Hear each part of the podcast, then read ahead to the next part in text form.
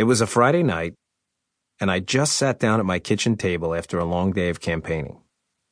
After knocking on approximately a hundred doors, I took my daughter to her swimming class, returned home with her, and, as I typically did when I had a free moment, I glanced down at my Twitter account to see what was going on in the world.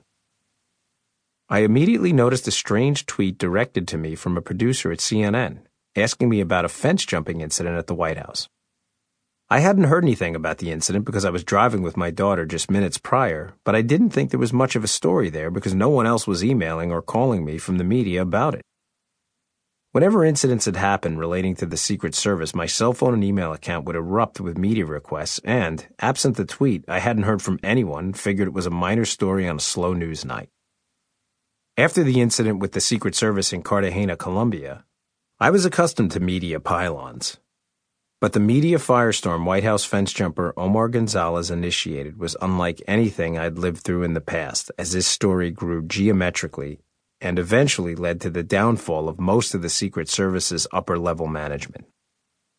The lesson we can all take away from this incident is that sometimes, even the Secret Service takes security for granted, and in this new era of global terrorism, threat assessment and management, and the prevalence of soft targets, security is probably an afterthought at your workplace as well.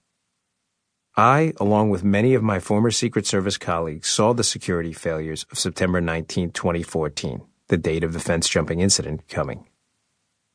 We all wished away the threat and hoped that the clearly inadequate security fence surrounding the White House would one day be replaced with a barrier adequate enough to separate the President of the United States from the legions of serious threats to his life roaming around the exterior of the White House grounds. There are a number of visually impressive centers of power in Washington, D.C., ranging from the Capitol building to the Supreme Court, but there are a few magnets for the attention of psychopathological assassins like the White House.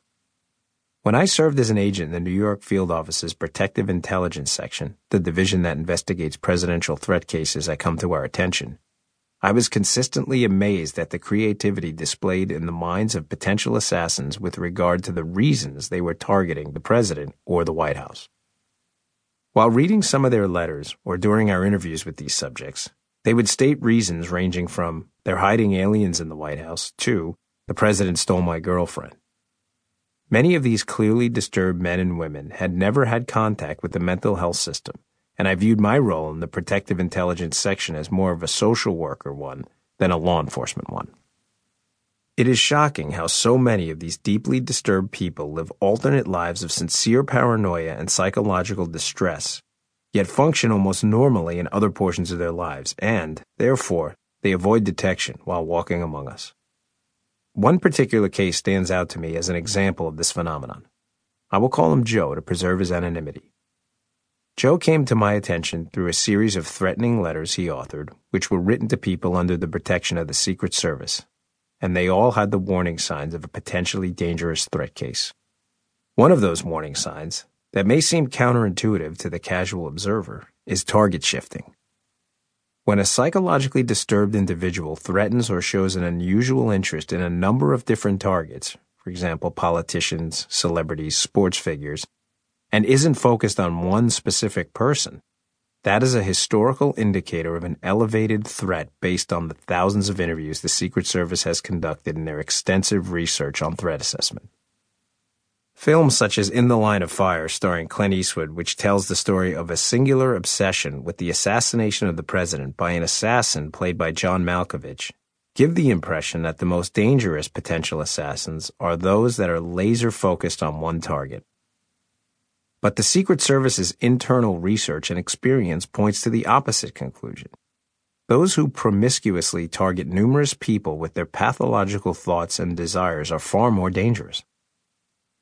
A potent example is the attempted assassination of President Ronald Reagan by John Hinckley. Hinckley was motivated not by an obsession with Reagan, Hinckley actually targeted President Jimmy Carter before settling on Reagan, but by a desire to impress actress Jodie Foster, who he had grown pathologically attached to.